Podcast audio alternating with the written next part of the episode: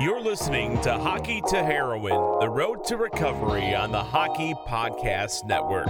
New episodes Wednesdays and Saturdays. Follow Hockey to Heroin on Twitter. That's at hockey, the number two, heroin for updates and subscribe wherever you get your podcasts from. Brady Leavold, like any other Canadian kid, his dream was to play in the National Hockey League. Success came easily to Leavold as he began to turn heads in the junior leagues. Early pass from Long. He's got Leavold with him. Long walks in. Sanders.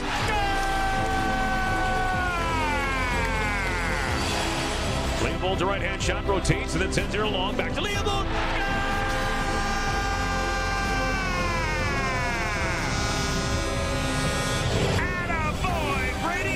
And here we go, right off the bat, a fight ensues and it's Leavold and Curran. They're both getting in shots. Now Leavold throwing right after right and just connecting like crazy. Once I met heroin, I mean, it was just, that became my new passion. What's the reason that young people who are athletes get addicted to heroin? They injure themselves and they're more likely to be prescribed an opioid. And once addicted, many are going to switch over to heroin because it's much more cost effective.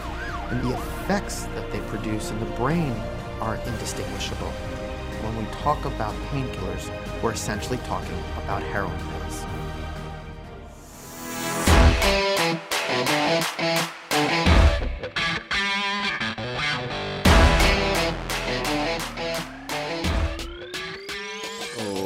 Welcome back to another edition of Hockey to Heroin, the road to recovery. Guys, this is episode number 33. Course, this is Brady Leavold coming at you guys from Utterson, Ontario, right in the heart of beautiful Muskoka. I'm going to take a second right now just to, uh, you know, take a brief moment uh, and just, you know, be thankful and grateful. Um, not just for where I get to live, just for all the great people in my life today. Um, you know, I'm just on a path of redemption and it feels so great. Um, and I just want to say thank you to everybody uh, for the constant support um, and all the just the, the comments and social media, the phone calls. Um, I love to connect with new people. You know, if you're struggling out there, there's help. If you don't feel comfortable reaching out to me, please reach out to somebody because um, there's definitely help out there. Guys, if you're listening, hopefully you're listening on the Hockey Podcast Network. Uh, you guys can check them out, the Hockey Podcast Network.com or anywhere on social media at Hockey Podnet. Guys, they have something like 40 different podcasts. Anywhere you live, whatever team you cheer for, uh, we have a podcast for you. Every NHL market, uh, there's a podcast specializing with each team. Um, not to mention all the bonus content such as Hockey to Heroin, The Road to Recovery, uh, Tales with TR, a hockey podcast. Uh, another shout out to my boy Terry Ryan uh, out there in Newfoundland. Uh, check out his podcast, guys. It's great. Uh, he had Shayne Corson on recently. He's, you know, getting a lot of views um, and for good reason. So check it out. He's of course a former first rounder, um, and he's very candid about his career not quite panning out, and he's really funny. So uh, definitely check it out. And they have so many other great, great podcasts. Um, I think this is like the seventh or eighth episode uh, that I'm not recording in the Matthew Lashinsky Memorial Studio, um, and you know I wish I was, but I know I'm, it's it's happening soon. So if you've been following along, you, of course, hear me talk about it all the time. But if you're a first time listener, I'm going to tell you. And that's the thing. Like, I never know if this is somebody's first time listening. So I need to keep telling this story. Uh, Matthew Lashinsky, he was born in 1987, the same year as me. He was drafted by the Sault Ste. Marie Greyhounds of the OHL in the Ontario Hockey League uh, in the 2002 Bantam draft. Uh, he broke into the OHL. Uh, at 17 years old, he played parts of two seasons with them, had some off ice troubles. Um, and uh, after his 18 year old season, he parted ways with the Soo for different reasons. And uh, from that moment on, he really struggled with mental health and addiction. And in 2017, uh, he passed away from an overdose. And I never knew who Matthew Lashinsky was. And uh, see, I never even had heard of this guy. And that's, to me, uh, really sad uh, because to me, I, I, feel the hockey community is close. And of course, you hear about these guys that play in the NHL. It's, it's very prominent, and that is sad and tragic as well. But the sad case is there's so many guys at lower levels, and not even just like lower levels, pro or junior, like just in the hockey community, guys. I feel uh, the hockey community is a family. So like when I hadn't heard about this story, I was almost disappointed. And at the same time, I realized that I was pretty in a dark, pretty dark place these past few years, so it didn't really give me much of an opportunity to hear about it.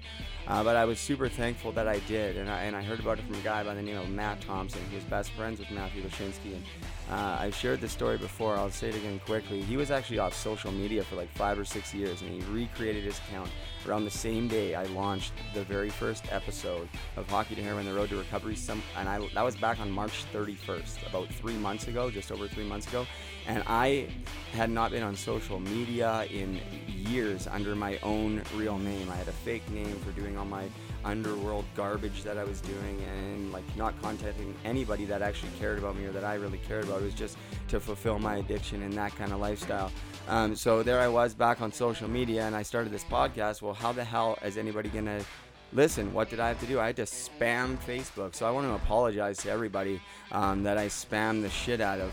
Uh, but you know what? I did, and guess what? Matt, it came across Matt. I ended up adding him on Facebook because his profile picture was a was a hockey player. If you had a hockey player as your profile picture, you were getting added to my Facebook account. And and in doing so, I've, I've met so many great people. So I'm so thankful I did. And and Matt Thompson is now one of my best friends. So he shared this story with me, guys, and he's like, man that's your story sounds so much like my buddy, but he's not alive anymore. And, I, and he told me all about it. And uh, from that moment on, I was like, this studio that I was building, I'm like, this is now the Matthew Lashinsky Memorial Studio. Matt came down, he helped me build it, like knock down the old chicken coop that I was originally just gonna build, and and it's halfway built, guys.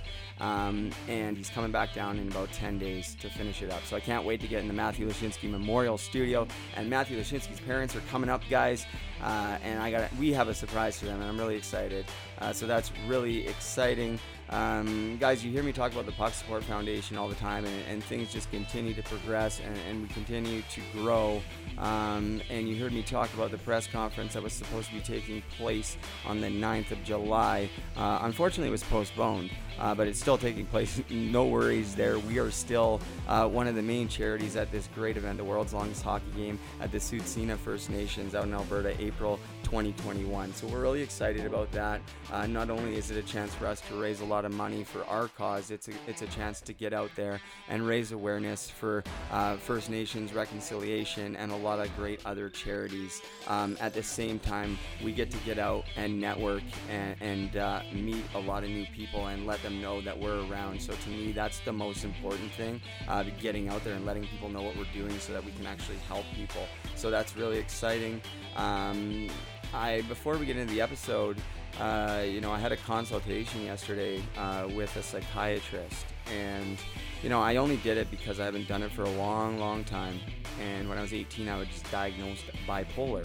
Um, however, you know, I went to this consultation. I wasn't even supposed to get in until October, but there was a cancellation, and they called me and they said, "Hey, can you do it?" I'm like, "Absolutely."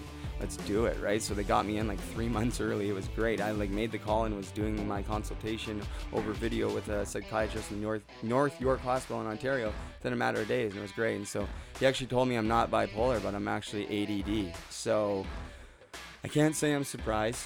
Uh, however, I've taken the last 24 hours to really think about it, and I'm gonna wait till I get into the episode to talk to my guest really about this. But you know, I've made a decision about what I'm gonna do, and uh, we'll, we'll get more into that. But that's kind of where I'm at. So I just want people to know that that's okay to get help, and you know, we're gonna talk about getting the right kind of help for you and and following your own journey. And um, I just want to, uh, you know, say thanks to the mental health.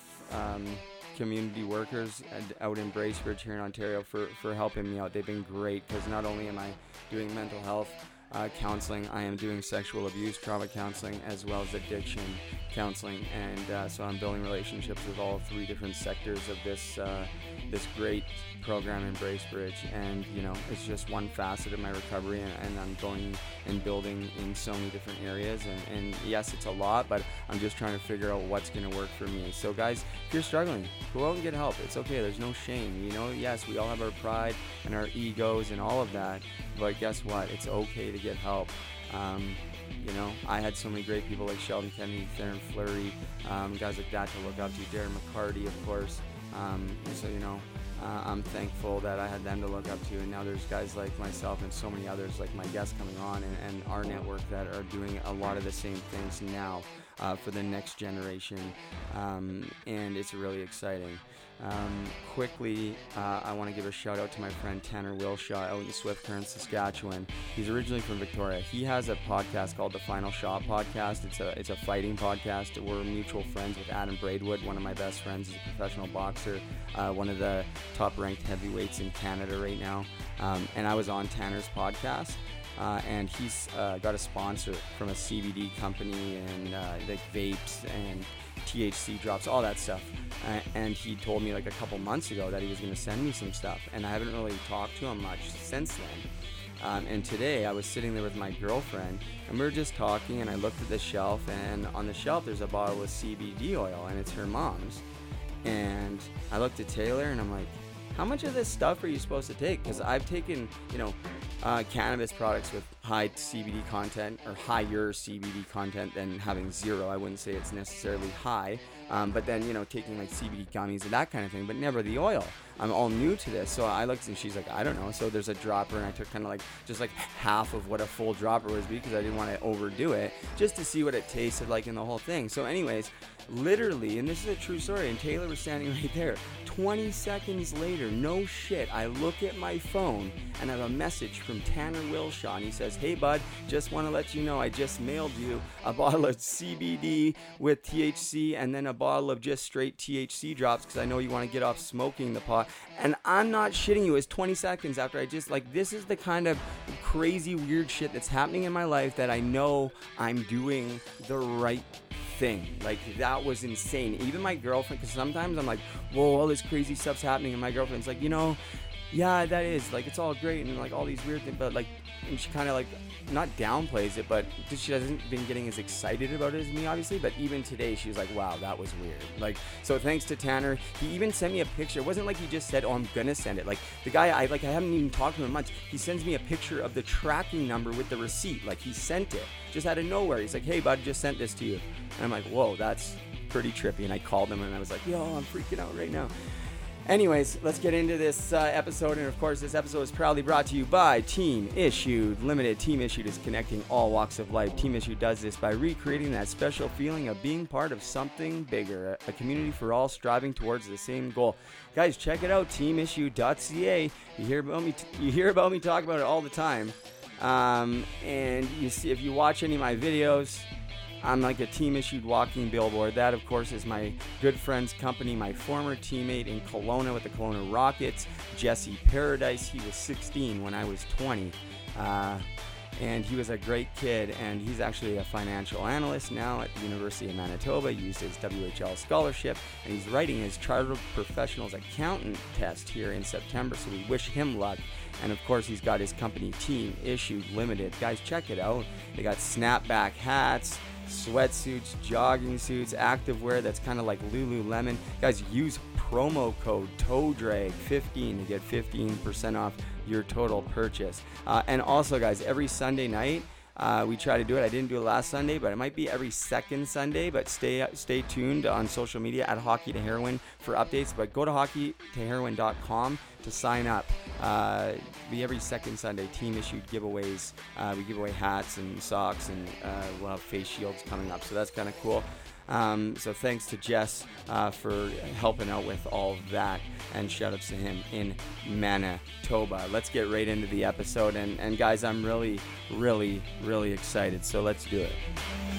Little scrap going on though. Darcy Hordichuk and Josh Gratton right at center ice. Oh, and both these guys are all man. offense. I tell you, I thought Hordichuk buckled him early, but Gratton came on strong. Cohen gave him a few back right on the button. Perfect time for Gratton to jump in right here. Perfect time. The bench gets going. The time and place is when you're down in a game. He gets buckled early there, and I give him all the credit in the world. How he kept his balance and kept going. Hordichuk's been a tough customer for sure, and been in a lot of major fights in this league, but that Josh Gratton just doesn't quit, does he, Todd Walsh? He's got Gratton after him. Oh, I like that. That's a big play by Josh Gratton. Gratton winds up with a different partner. He's going now with McCarty, Darren McCarty. And then you got to know that Josh Gratton wants a piece of anything that's going on as well because it's a good matchup. McCarty jumps in there and intercepts it, even though Gratton wants Phaneuf. Gratton knows during the course of the game that he's going to get a piece of McCarty, I'm sure, on the right side of your screen. And there you see all the action right there. All right, let's do it. Originally from Brantford, Ontario, the home of the great one Wayne Gretzky, current NHLer Adam Henrique, my former teammate Paul Szczechura, and current Peterborough Petes goalie Hunter Jones, who of course is a second round draft pick to the Minnesota Wild. This guy's like a big six foot four goalie, much like uh, a friend of mine from childhood, Devan Dubnyk, the current goalie from the Wild. This guy, okay, listen, he got his start with the St. Mary's Lincolns, then he went on to the Stratford Cullitons, then he broke into the Ontario Hockey League with the Sudbury Wolves. He played also on the Kingston Frontenacs and the Windsor Spitfires. He wasn't drafted to the NHL, but that didn't stop him. He broke into the American Hockey League with the Anaheim Mighty Ducks affiliate, the Cincinnati Mighty Ducks back then. Uh, he really got his shot, guys, uh, in in Philly's organization with the Phantoms, and uh, he broke into the NHL uh, with uh, the Philadelphia Flyers, he wasn't there long. He actually was traded to the Phoenix Coyotes. That's where, of course, he scored his first goal. Would have been a real cool experience for him. Um, but the majority, I think, he spent uh, mostly just with Phoenix, and then he made his way back to the Philadelphia Flyers. This guy, uh, between junior and pro guys, 229 fights from 2000, 2001 to 2019 or 2018 2019 my apologies. Uh, over the course of his career he's won two AHL uh, championships in 2004 and again in 2014 2015 uh, guys he's been playing over in Europe. He played in the KHL as well. Uh, his hockey journey's uh, been an interesting one for sure and I can't wait to talk to him about that. It looks like he's transitioning into a different avenue of hockey uh, and it looks like he's going to be coaching with the Collingwood Blues from my research, and it, that's also exciting. So let's get right into it. Uh, without further ado, former NHL tough guy Josh Gratton. Thanks, Josh. Hey, thanks for having me. It was some nice words. Yeah, I appreciate it. Hey, man, it's uh, it's my pleasure, and you know this is the thing is a lot of times when I do this intro and I say it, the guy, a lot of guys say that that you know, and that's the thing is you know, as you have a lot of great accolades. Like, yeah, you know what? You weren't a, a, huge goal scorer in the NHL or whatever, but you were, at the end of the day, to make it in the NHL, whether you were labeled as an enforcer or whatever, people, I hate the word goon. I like the word guardian. I've heard people say that. But at the end of the day, you could play hockey too. Like, if you, they're just, in your day, you just weren't, those, those days were over. Like, all the tough guys could play and skate and everything else. Um, but you know, you had an interesting journey. You weren't you weren't drafted. Uh, what was your experience in the OHL like? Um, because we're hearing we're hearing a lot about um, different stories, it's, and a lot of them are coming out from the OHL. How was your experience uh, in the OHL? Um, first off, starting as a rookie. Uh, as a, yeah, my experience was all, all positive. Uh, as a rookie, everybody paid their dues. Like we didn't have any of the hazing and things like that, but rookies had to do uh do do the things that all rookies had to do. It's a, and that was just a norm back then. Maybe maybe some of the stuff they would get away with now, but you know those are those are days in in my opinion. And guys, boys boys will be boys, and what stays in the dressing room, happen in the dressing room, stay in the dressing room. And it is, there was nothing nothing anything really had to nothing anything that really was a a problem when I was a rookie. So I never had had my mind tainted in any other way.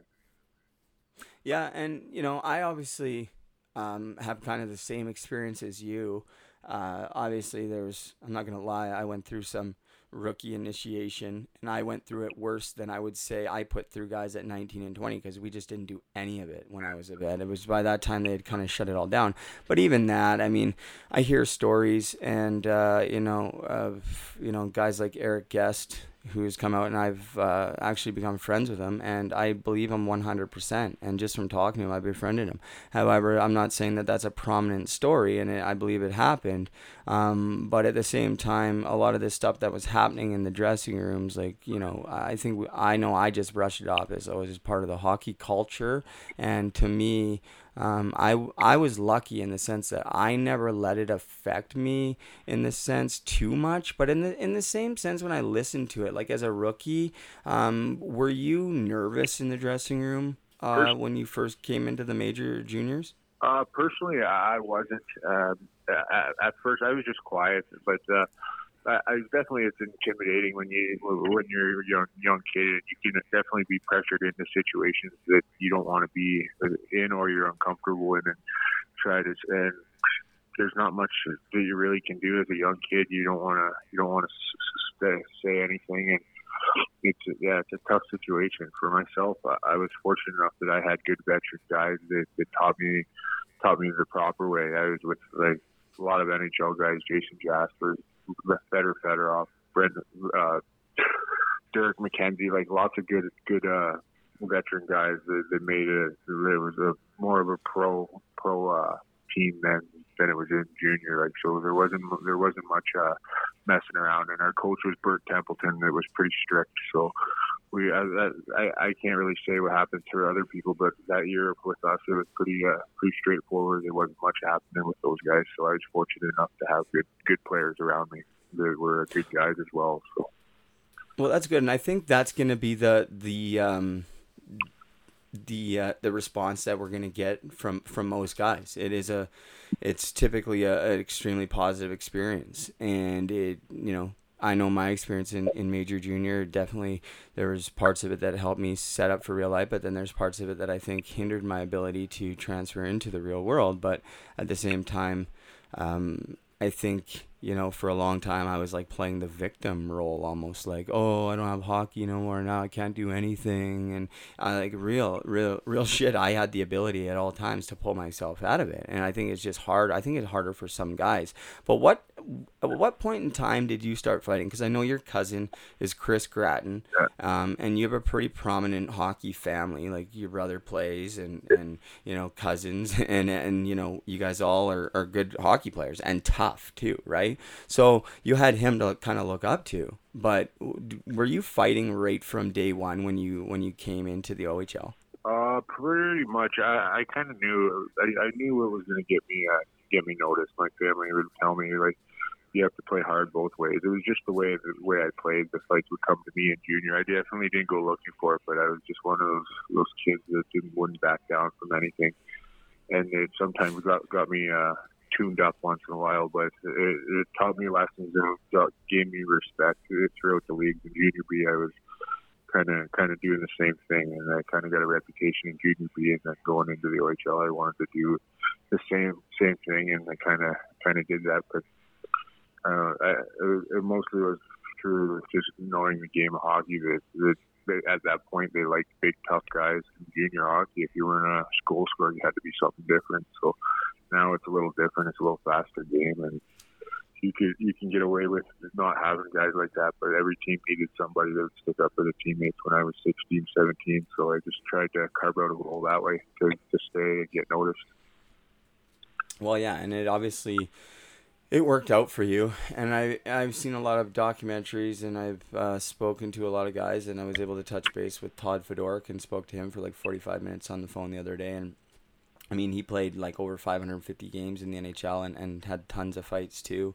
Um, you know, I think, you know, obviously going into junior and I can hear like you knew and you obviously accept that role, take pride in that role.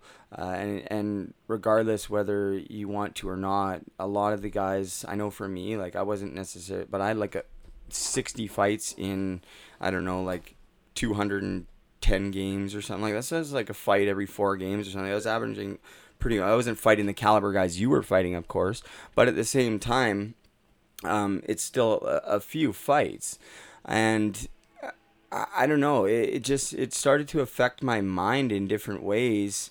Uh, you know, you start thinking less about playing and more about fighting, and I I think these guys though that like myself um, naturally protect teammates and want to, you know what I mean, be in that role and it just comes natural. Was that much the same for you?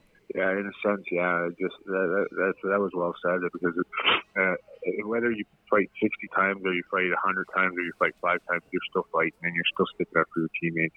And I always said that to anyone that would stick up for for a guy on their team and not is is unselfish. And if you put your body on the line like that every night, you're you're an unselfish hockey player and you're a good teammate, in my opinion. Oh, for sure. And you cannot really you can try to teach that, but it's it's something that, you know, guys either have or you kind of don't have. Yeah. Uh, you know, what was the transition like? Because you know, you went from OH the OHL, you got traded a couple times. Um, you know, from King uh, from uh, Sudbury to Kingston, and then Kingston to Windsor. Uh, then you went, you broke into the American Hockey League. You were, was that your 21 year old season? Yeah. Yeah. Yeah. So you're 21. You break into the American Hockey League. I think you're uh, played a few games in the coast too. Um, at that point in time, uh, how much confidence did you have that one day you were gonna make it to the NHL? To be honest, I didn't even think I would make it to the American League when I when I came out of junior.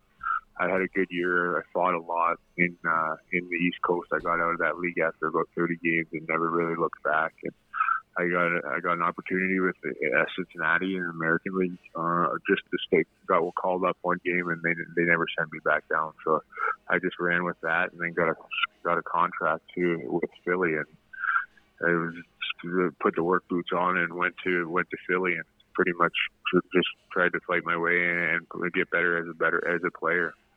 And luckily we won championship that year, so it was good. Yeah, that that certainly helps. Uh, you know, it, it's it's definitely rewarding, and, and everyone gets rewarded typically on the team um, and the staff, um, and not to mention the bonuses are nice too. Uh, but uh, so you know, you're in the American Hockey League now. Where's your head at? What's your lifestyle like? Your first couple years pro. Uh, you know, we have a little bit of fun here, but there, there's never like we lifestyle was just be pretty good for first year. Then there was never really any drugs involved. Never really, but there would be guys drinking. Everybody would go drinking on on on after a, a long weekend, a three to three games, three nights or whatever. But it was just for fun. It was all fun. It was just lifestyle. It was just enjoying my first year uh, as a pro and, and learning the ropes. Not uh, not not turning a blind eye to anything. Just soaking it all in as a as a first year rookie yeah, that must have been pretty uh, pretty awesome. And yeah. I can only imagine. I mean, I mean, I played in the American Hockey League. I played some exhibition games with Tampa, and that is was pretty cool. But you know, even just playing exhibition game against the Detroit Red Wings, seeing those red jerseys, and, and then against the Rangers and stuff, it's just it was pretty cool. So I can only imagine, you know, getting to travel around that first year, and that's cool that you got that you soaked it all in.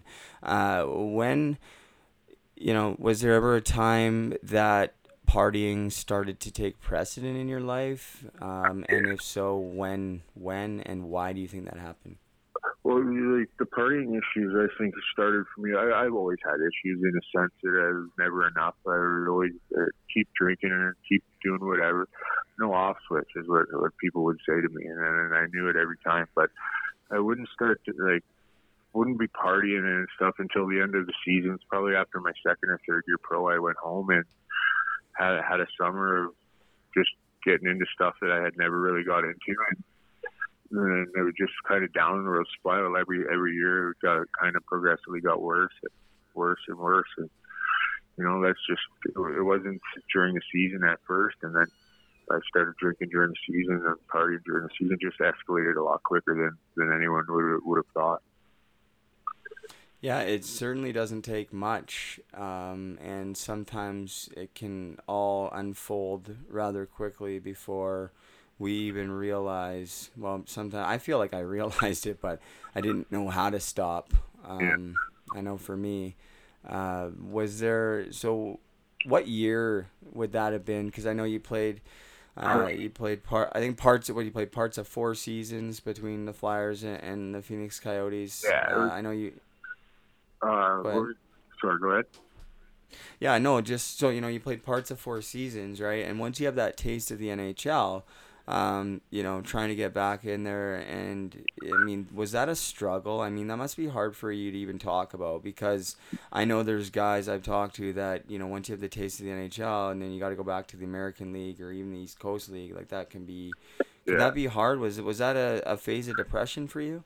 Actually, yeah, that would probably be when it, when a lot of a lot of issues started. Just because you work all your life, you finally make it to the NHL, and you get sent down, and you like you fought your all your way. You've done everything that you had to do. Get up there, and you get get up there, and then you get told you're getting sent down, right? So you get to go go down the American League, and you don't want to fight all these guys again. You've already proved yourself, and you, and you have to go back down and play third, fourth line minutes in the American League when you think or where you feel entitled, which I, I felt entitled, which I was definitely not. I, I was I was just young and immature, uh, thought I knew everything when I would get sent down, and I would go down with kind of a little negative attitude and just go go away from the rink a bit and uh, and self medicate away from the rink just to get my mind off it, and then try and try to get back, go to the rink, and just just lose, just a repeating the cycle over and over again. And once once you kind of cut the cord with getting chance getting called up again.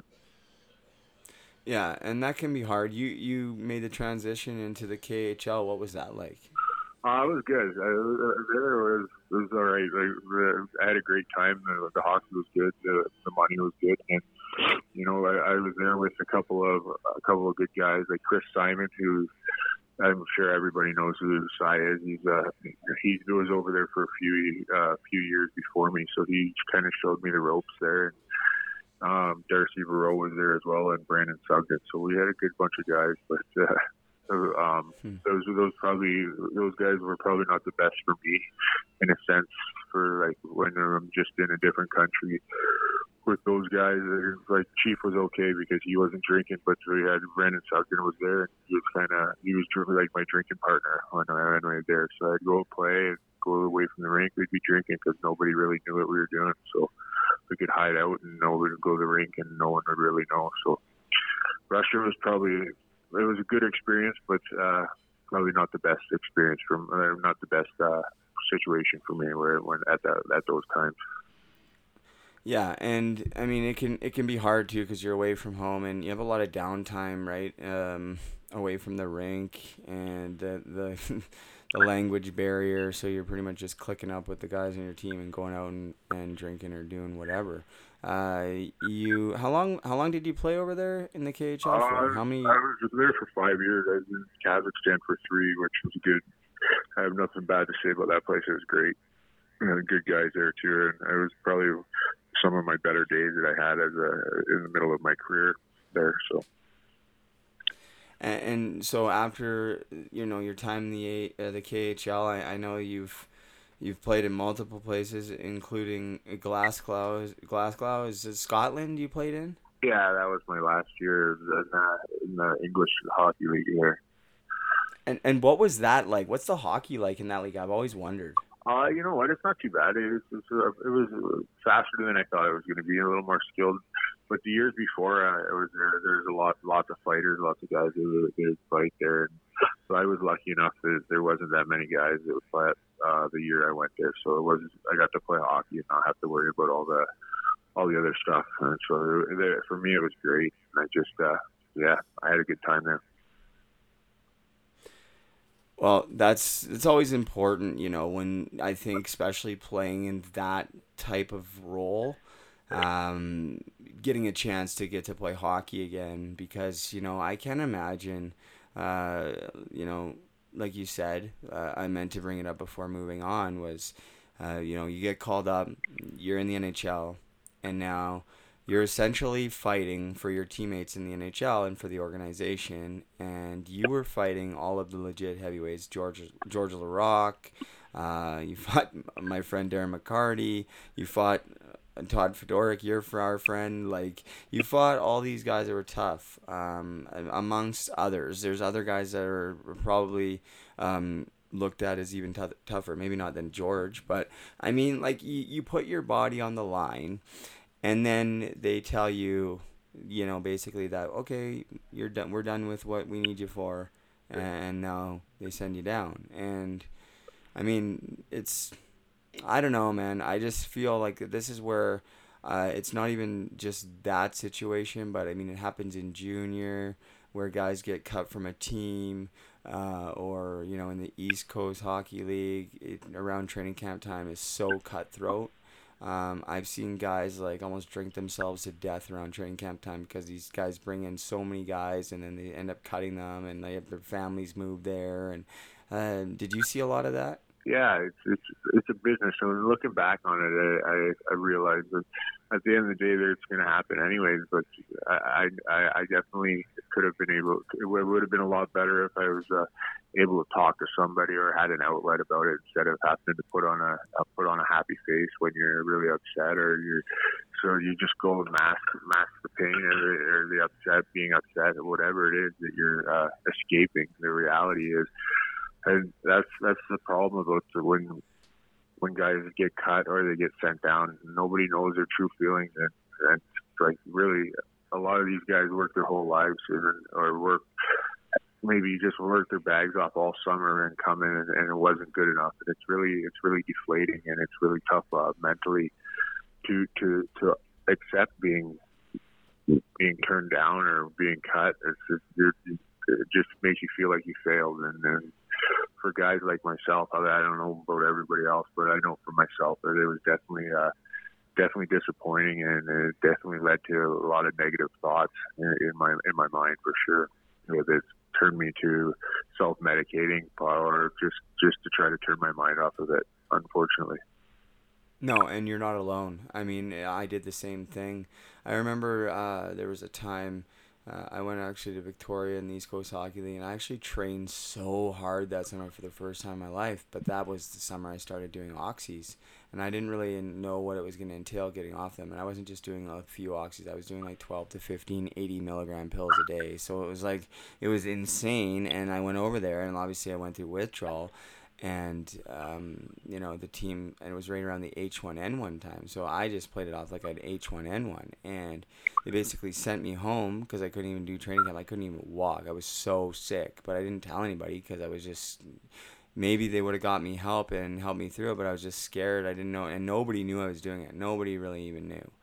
And I remember when they sent me home I just remember the feeling that I had. It was like uh, I the only way I can describe it is when I used to think about dying as a kid. I used to think about forever, and I used to get this ringing, like this ring, like where I was just so like panic mode and like anxiety, and like feels like the walls are closing in, and like I almost fucking had a panic attack when that happened. Like I just had my second kid, actually my third kid, but I I still have never met the one because I was a coward at, at 19 years old. However, um, you know, I just had uh, another kid, and both my kids were there. Just moved them, and then all of a sudden this happens. And ultimately, it was my fault in this situation because you know I was doing the oxys. But this is just one situation that's kind of different. I seen guys that were just told they weren't good enough simply, and and that was just my experience, and, and it was just so overwhelming not having anyone to turn to, not being able to feel like I could talk to anybody. Because what am I gonna do? Tell someone and, and tell them how? Like, cause I literally cried my eyes out. Like I just didn't even know what the hell I was gonna do.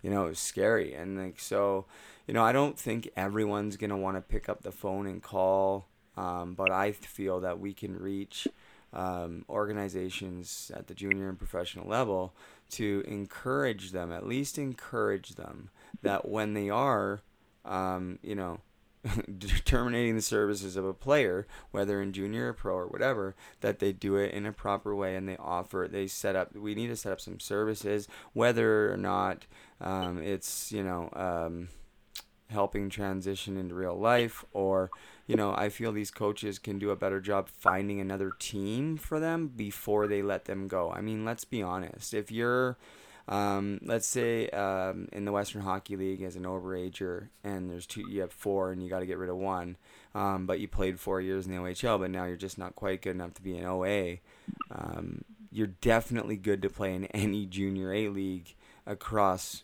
Canada and likely to get picked up. But why wouldn't the coach from the Dub team try to make that transition so right when that player's leaving the office, at least he has a glimpse of hope and a new team. Like he could even talk to the new coach before he leaves the office. Hey, hey, Josh, this is Brady Leibel. We're really, you know what? It didn't work out out there in Sudbury, but guess what? We're really excited to have you here in Collingwood. You know what I mean? Like, Yeah. and at least, yeah, he's gonna be pissed that he's not in the OHL anymore. But at least he has somebody that wants him, and he still feels wanted in the hockey world. Does that make sense? Yeah, absolutely. I, I totally agree with you in that sense. That would uh, be just to hear, like you said, just to hear some hope or hear that you're not not that you just got rejected, but there's still options. There's still hope to play on another team. You just, once you get once you get shut down or cut by a, by a team, it's, it's really it's heartbreaking. I, you, you you just put everything into that that and you're you're nothing you can do about it, right? Yeah, and it's and like you said, in in times when you know, especially when you've worked your ass off, and, and unfortunately, and I, and this is just um, I just speak the honest to God truth. I never um, worked my ass off and, and committed myself fully ever, and I'm disappointed in myself. I wish I had a chance to do it again. I think everybody wishes they could redo things in their life. We always know better when we're older, um, but I just never don't think wasn't that I didn't want to or that I was necessarily lazy. I was just so mentally ill that I was never able to, you know, go to training every day or whatever because my my fucking mental health was all over the place. Like it was a basket case. You know, that's why I was inconsistent when I played hockey. Sometimes I'd be great, get like a 13 game point streak and then go 9 with no points and just be like super depressed like I don't even know what it was. But you know, that's just a little glimpse into into some things that can happen and I just feel that I, I really feel that coaches and organizations can do a better job, especially at the junior level and maybe at the, the minor pro level, because, um, yes, there's a lot of options out there, and the players, of course, could could reach out and find those options. But sometimes those emotions can overtake you, and like it could be like even you know in that hour after you getting released from a team or whatever. Um, could be enough to for a guy to go commit suicide or to go pick up drugs and it be a bad batch and lace or whatever. Get Yeah. drunk and get in his car and drive and hurt himself or somebody else. Whatever the case is where if we can minimize those where if we eliminate the process yes we if he still has to be cut it's a business. I understand it. But let's help the transition and, and help and and provide them resources and options so that they don't feel alone because that to me is garbage um, and it's no one person's fault or team's fault. It's just the way it's been, and I, and it's not. I just really think that we need to make a change, and that's gonna be uh, a main focus of mine through the Puck Support Foundation. But I want to get into um, where you're at now. I mean, obviously, you you banged it out for the last fuck 20 years almost um, between junior and pro. Uh, how's your body feeling these days? Uh, you know what? I went through a tough time at the end of my career. Uh, I was getting uh, concussions easier and easier, and things were just were were slowly coming to an end where they should have probably ended uh, a couple years before prior. And I was just hanging on and trying to keep playing. And just because I had no outlets, I didn't know what uh, I was going to do with the after the game. So I just keep playing because it's the only thing I really knew. It gave me structure and and responsibilities and a purpose to to get out and go play in the morning or get out and go go train or get up and go to practice in the morning. I had a purpose, and uh, looking back on it, I probably should have stopped after we won the Calder Cup in uh, Manchester, but I kept playing three or four more years and just took more toll on my body and my mind, and it was just leading to more. Uh, more of a depressing, depressing state, just not knowing and scared of uh, hockey ending, right? So I kind of uh, I, I turned to again just just nothing good would nothing good was going to come out of what I was doing. I was partying, I was uh, drinking quite a bit, and uh, self medicating, and just just because I was more because I was with not feeling right with with all the concussions and scared of uh, what was coming up, what was coming next in the next chapter of my life. It was a it was a scary time for sure. It, yeah, I'm. I know how it is too because I've had a, a lot of concussions. Um, a lot of them diagnosed, a lot of them not diagnosed where I played through and fought and got hit and everything else, much like yourself, I'm sure. You probably even more because you're you're fighting for a job at the NHL and now you're you're fighting playing through everything. Um, my I would assume.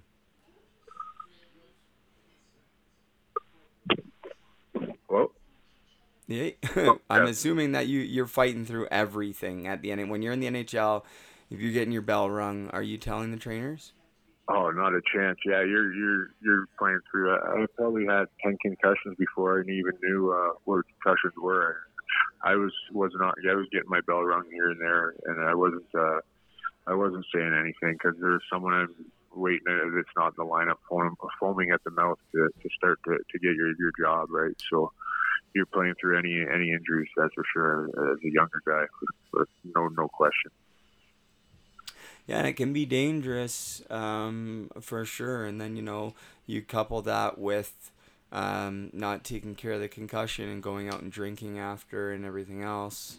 Um, and then playing again and getting hit again and then drinking again and then just not taking care of yourself it can definitely take a toll so I, I, I heard you say that you're feeling the effects um, what are you doing for your recovery now where are you at uh, do you drink alcohol do you use drugs where are you at with everything well, uh, up to about recently, about four or five months ago, I was really, really dark place, and uh, my my best friend and uh, my girlfriend at the time came in. Uh, they just stepped in and got me out of town. I they, they moved me uh, up to Collingwood. Just uh, got me a place here.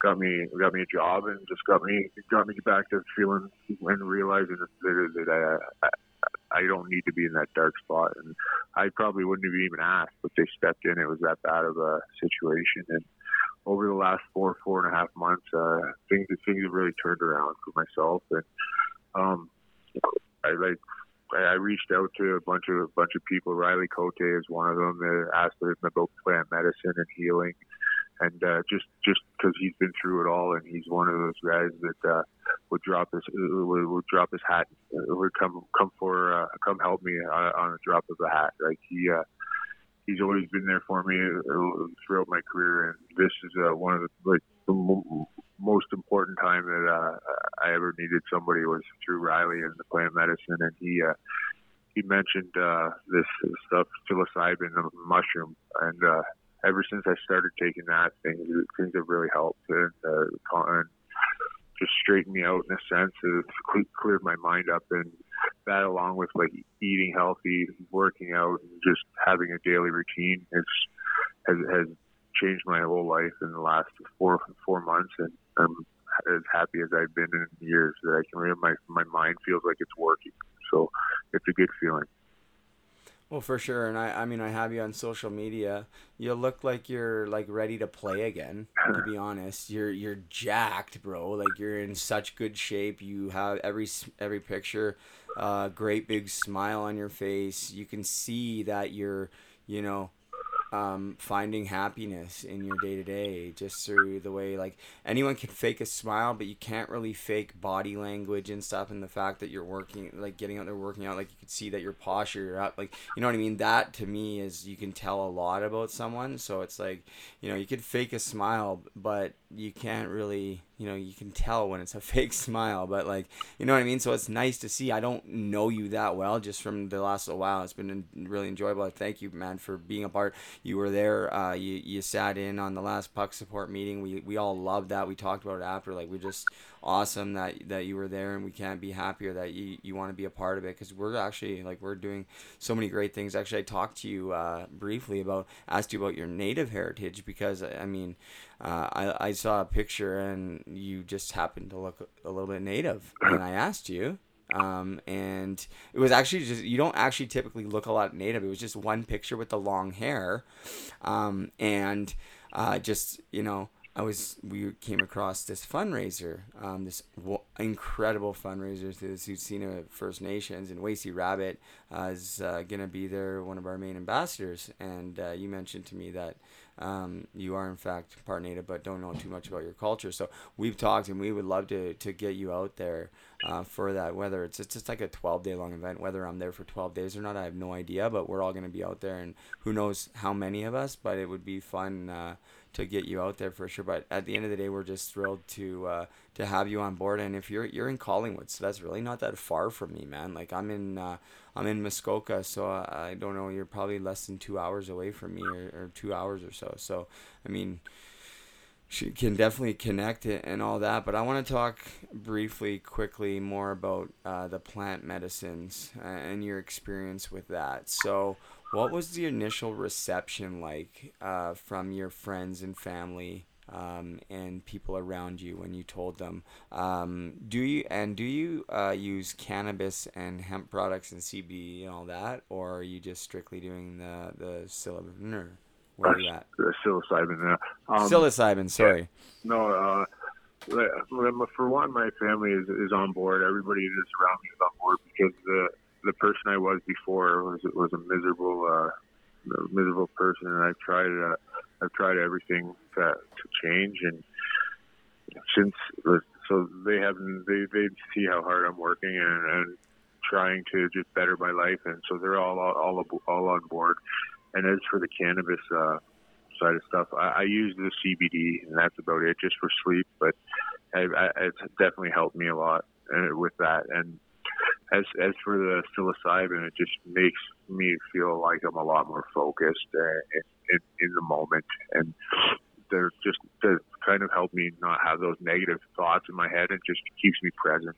Uh, that's the best way I can say it. And, and I, I've been taking it probably for about six, six, seven weeks now, and every week seems to be getting better, better, or even in my mind. It's just uh, no, no ups and downs. It's just, just been pretty constant. But that being said, it's also a life, healthy lifestyle on top of that. That you got to be working out and and eating healthy and sleeping. So it's there's this thing I, I read when I was just starting this whole journey is take your meds, as in meditation, exercise, sleep, and diet, or diet and sleep. So I, yeah, I follow that best I could, best I can, and that seems to be helping. I'm gonna write that down right now. Actually, I like that a lot. Um, uh, that's actually a really good metaphor. My favorite metaphor is uh, is uh, ego, which I like for edging God out, and my version of God might be different than other people's. Um, the way I look at God is is just a spiritual. Anybody that believes in something greater than themselves can be God as far as I'm concerned is just your ego gets in the way and that's like edging God out and edging out your natural spirit and all of that. And I feel like when I embark on this journey and like so through me I, I've been fortunate to talk to Riley as well um, and he's been on the podcast twice the last two episodes and he um, has made me very conscious that and I knew that I was misusing my cannabis um, but now I know that I'm strictly abusing it, and um, it's certainly served its purpose to get me off the hard drugs. Um, but now um, I'm really starting to be conscious of it, and I'm actually, you know, just gonna try to take THC drops if I even need that. I'm actually just gonna try to try to do lower THC and higher CBD um, initially um, and then try to just get off THC to see if I even need those properties for pain management or, or the other things that they bring. Um, but right now, it's like you know I'm I'm hitting bong after bong, and it's you know, and I, I don't I don't like it. I don't like the way it makes me feel. I don't like the lungs. Um, but at the same time, it's yeah. I just I, I can't even justify it to myself anymore. Like it's not hurting me. Um, but now it's like okay, I want to get healthy. I want to get my mind right. So now I need to get that under control too, right? So it's not I'm not panicked about it, and I feel like I'm going to work on that. But with the psilocybins, I've been getting some kickback, um, and from the one person that I'm not getting kickback from is my dad. My dad's supporting me, which is wild. I thought he was going to be like, no, that's a bad idea. Um, but it just goes to show that you know he's up to date with what's going on and um, you know, a, a, few people are concerned because I'm an addict, but like I've been doing research and it, it actually helps with addiction too. And uh, the thing is, is a lot of people don't know that you know it's been like 15 years of addiction, 12 years of severe addiction, eight years of like hell, um, and I've tried uh, pretty much everything. So, you know, I'm feeling really good about myself and, and hearing your positive experience, and then having you know yourself, Riley, and and um, uh, other guys like James McEwen as well to lean on. It's it's you know, but like you said, it, it's exercising and eating and diet is it's all of it, right? And Yeah. if, if you're not doing all of it, um, you're not you're not you know it's not serving its purpose, right? yeah, that's that's the way I feel. It, it all kind of goes hand in hand, and for for me uh, to hear that you're going to be trying it, I'm excited for you because I uh, I really believe that it's helped me. It helped me and all benefit me in all all sorts of ways. So I'm excited to hear uh, hear your take on it moving forward. As as, uh, as I'm sure, I, I believe that it's definitely going to help you. Yeah, well, I have you to thank actually because you've uh, you've put me in contact with uh, with your guy, and I'm I'm really looking forward to that. We were supposed to connect today actually, um, but it just uh, it didn't happen. Um, Yeah, we, because spoke- his oh, sorry, go ahead. what's that? No, no, Yeah, go ahead. I spoke to a couple doctors. Uh, like this is this is just like uh, myself, just I'm doing it. I, I have doctors and, and proper uh, proper microdosing kits as well. I should just wanted to mention that that, that I'm not just doing this on my own. There's it's been medically uh, talked to. I've talked to medical professionals about all of this too. So yeah, that's why I, I'm comfortable uh, saying I'm talking about this. Yeah, one hundred percent, and it's monitored, and it's not. And this is the thing. It's. I love the way that Riley put it, and it's so true. The you look at the pharma care system or the pharmaceutical companies, and they've just ripped off nature, and then make us feel that that's okay because they've ripped off nature and they're making the money off it. But but then they outlaw the natural substances, and it just doesn't make sense to me. And people are so. I don't want to say this because I don't want to offend people, but I mean, I could be included in this too. But they, they've brainwashed us. People don't like to hear this because people like to think that they, they haven't been brainwashed.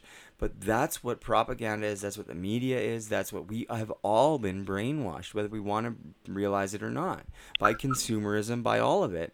And for us to think outside the box, we're getting, you know, judged. For, I'm getting judged for it by some people, and and people are like, that's not a good idea because that's why why because the doctors are saying some doctors are not saying it's okay. What about the doctors that are saying it's okay? And what about the medical professionals that are saying it's okay? You know what i mean? So the way that i look at it is this like if we're going to stay rigid in our ways of thinking with medical our medical practices you know how can we be that naive? Like, okay, then go back to 1850, have no electricity, no cars, no nothing, and just live and don't ever evolve. Like we are evolving. This is part of evolving. Like is is finding new ways. And the thing is, is this isn't really evolving. This is been around way longer than all this other shit that they're making us feel that we should that's normalized. It's really fucked up, for lack of better terms. Do you not agree? I do agree. Yeah, I might have been a little tainted at first, or a little skeptical at first, but I was to the point where it was worth trying anything at that point. Nothing else was working, and I wasn't that other, things weren't working. I shouldn't say. Was just it was worth a shot. There was no reason not to not to give it a chance, and I'm glad. I'm glad it has. Anyone that knows me and that's been around me has seen seen a total change in in, in behavior, uh, attitude, just just just more present and happy every moment, every every time. And I've, I've heard so many positive comments from other people. So it's uh for me, it's been a game changer. That's for sure. Yeah, that's awesome. See, and I'm excited too um, to get going on it and see. I could see where people are concerned, um, and I can completely understand, but they don't understand that the mindset that I'm in is not, oh, I get to do, um, I get to do these things, and it's a, it's a Schedule One drug, and I'm gonna get high. No, it's a microdose. You don't even get the effects of being high, where it's hallucinant, and I don't want the effects of being high. I don't. I'm already thinking that I. People aren't even realizing that I'm not. Um, that I'm realizing that I need to cut back on the way that I'm using my cannabis and that I'm realizing this.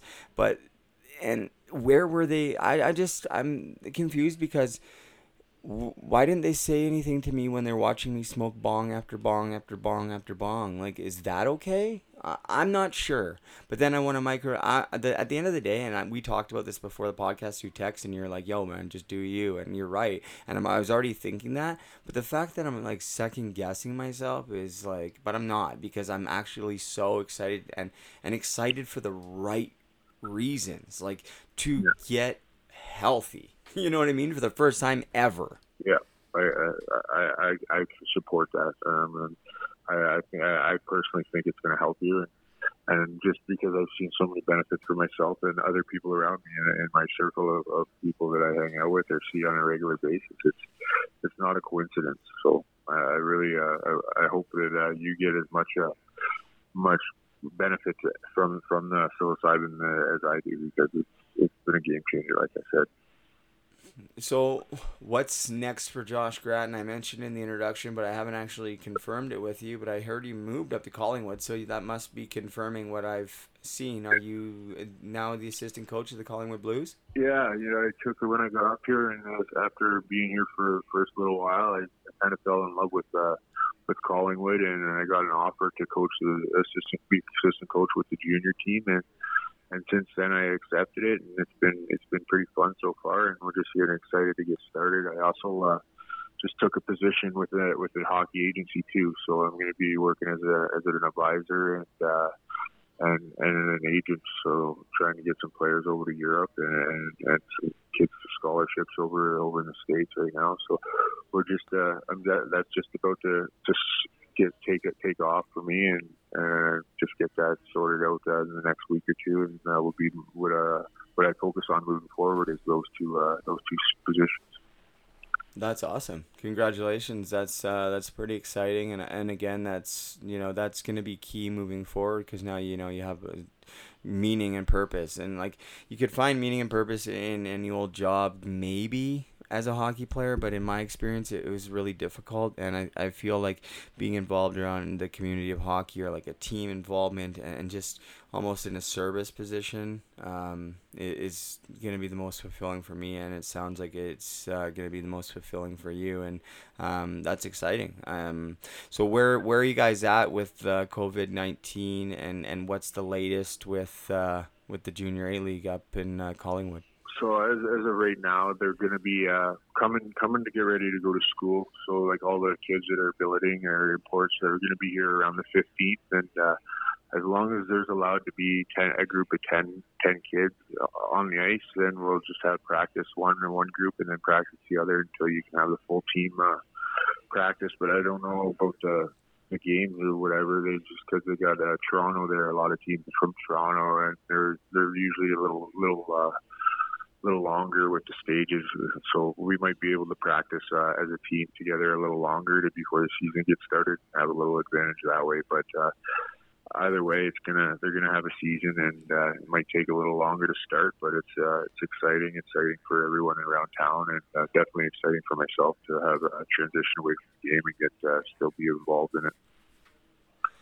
Yeah, you get to kind of be the for people that don't know. I think most of my listeners know what the uh, the culture like is, or the, what the culture is like in a dressing room as far as a coach and the assistant coach, and usually the assistant coach is the good cop, um, and has a, a different uh, sort of closer relationship with the players. Not all of them, but but in a lot of cases, from my experience, it was that way. I think these players uh, that are playing for the Collingwood Blues over the course of the next year, two, three years, however long you're there, are extremely lucky um, that they get to learn from your experience. Uh, I think it takes you know anybody that played pro or junior, anybody that played hockey can can be a coach and be a good coach. Um, but I really feel that your experience is. Um, you know, and now the journey you're on, I just really, and the people you're connected with, I, I really truly believe you're going to help so many people, so many kids um, transition um, you know, into their hockey dreams, and then also not just that, but into their, you know, their lives as well. And then having, you know, getting to meet a guy like you, and then having you to lean on for the rest of their lives. Like it depend, you know what I mean? Like you just have those relationships, and and these guys have the opportunity to get to know you, and, and you get to share your knowledge with them. So it's it's really quite it's a it's a beautiful thing, right? It comes full circle, and you know, you put in all this work, and you put your body on the line, and and it comes to an end, and it can be sad, but you know, it's not over now because you know all that experience, all of everything hockey experience, life experience. Now you get to share that uh, in the next chapter with uh, with the Collingwood Blues and uh, wherever else um, your journey takes you with the agency and everything else. So, um, you know, I'll let you go, but obviously we're going to be in touch quite a bit, and we'll probably do this again maybe uh, once your season starts, or I'll definitely have to come out and check out a game, or um, you know, come talk to the guys too, or you know, just come check out, see what Collingwood's all about because I've never been up there. Yeah. Um, and you'll definitely ha- you'll definitely have to come down to Muskoka and check it out one time too. So, um, anyways, Josh, listen, man, I uh, I really appreciate you doing this, and I, I truly appreciate you uh, being there for me and and being a part of the Puck Support Foundation. Um, and you know, helping me out in this uh, new journey that I'm about to embark on. Uh, it's my pleasure. I appreciate all the support, and uh, you know, you we're always sure that you have lots of. uh, It's a hockey community, you have brotherhood, so you, everybody has uh, someone they can talk to one way or another. So don't be afraid to, to afraid to reach out. All right, man. Well, thanks so much, Josh. Um, can't wait to do this again, and uh, we'll talk soon. All right, bud. Take care. You too, man. Guys, that's episode number 33 in the books. That means 17 episodes to go until episode 50. Which means Brian Leavold, my dad, will be joining me, and I can't wait um, to have him on and talk, as hard as it may be. Um, looking forward to it. It might even be a little bit embarrassing for me because I hope he doesn't hold back. Um, I have nothing to hide. I made a lot of horrible decisions and made his life extremely difficult. Um, but I'm just thankful that we're able to reconnect, Dad, and that uh, I'm in the right direction. And, and I'm just so grateful that you're supporting me, and I love you so much. I say it all the time, but I just can't say it enough. So thank you. Um, I really want to say thanks again to Josh Gratton.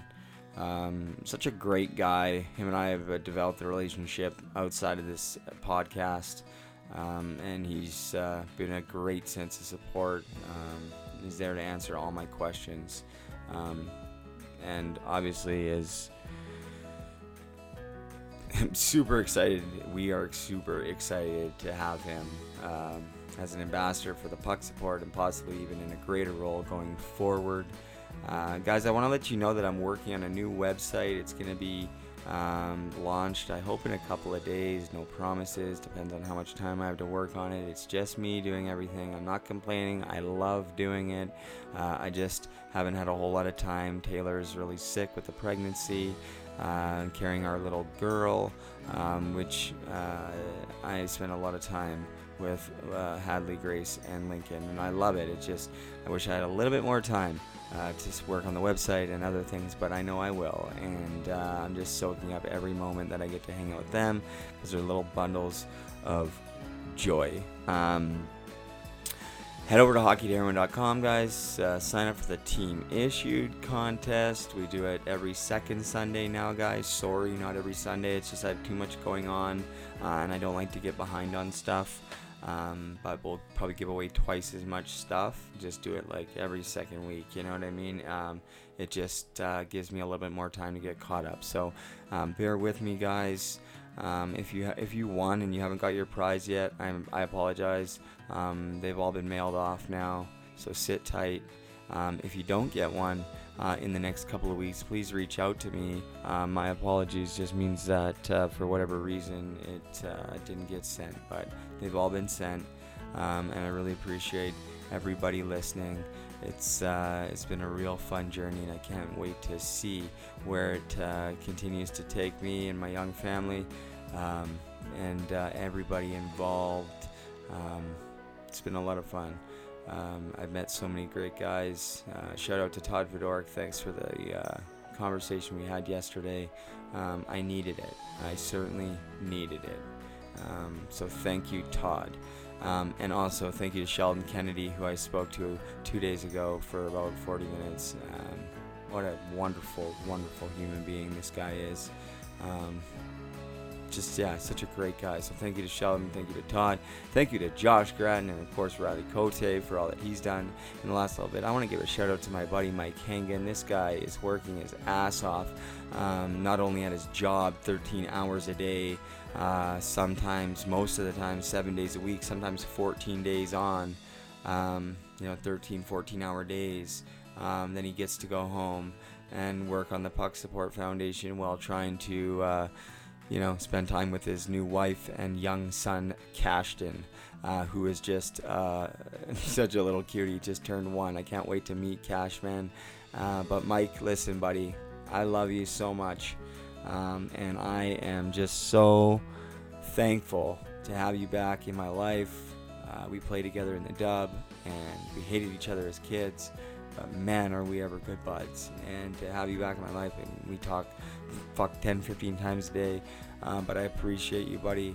Um, and I appreciate all you're doing um, with the Puck Support Foundation. I know you're you're really good at balancing um, everything, and that's why we wanted you in charge as chief executive director. And I'm reminded multiple times a day why that was a great decision. When I came up with it, I called my dad. Um, not that I needed him to co-sign it, but right away he did. Um, was one of the best decisions that I made, certainly for the Puck Support Foundation. So, Mike, thank you, buddy. Your hard work is truly, truly appreciated. We're going to help a lot of people. Thank you also to Janet Hollick, Cooper Hollick, Carson Grant, Kendra J, Leslie from LP Events. Um, who else am I forgetting, guys? Spencer Meyer, Michael Urbaniak, uh, Paul Rosen, who is also a new member of the Puck Support, um, Jake Newton, of course, our executive director of mental health and wellness. He's doing wonderful things for us, guys. We're building a team. Darren Sapardi, Darren McCarty continues to support us. Uh, he's incredible. Um, yeah, guys, it's been a lot of fun. So um, that's it. Also, shouts out, shout out to Matt Thompson. He was also in the meeting uh, and is uh, taking part in the Puck Support Foundation. He's, of course, the owner of the Maxwell Mustangs, a senior men's team out here in Ontario. We're going to touch base with the Senior Men's League, try to get the Puck Support Foundation in there because I believe a lot of these guys playing senior men's are um, fresh out of pro. Um, and sometimes can feel lost and get involved in the partying scene and get even more lost. And I don't want that to be the case. It's certainly not all of them, but there are some of them. And I want to try to get out there and let them know that there's help, that there's hope, that there is light. I'm Brady Leavold, and my comeback will be greater than my setback. And remember, it's all about choices. So have a great day, if you so choose.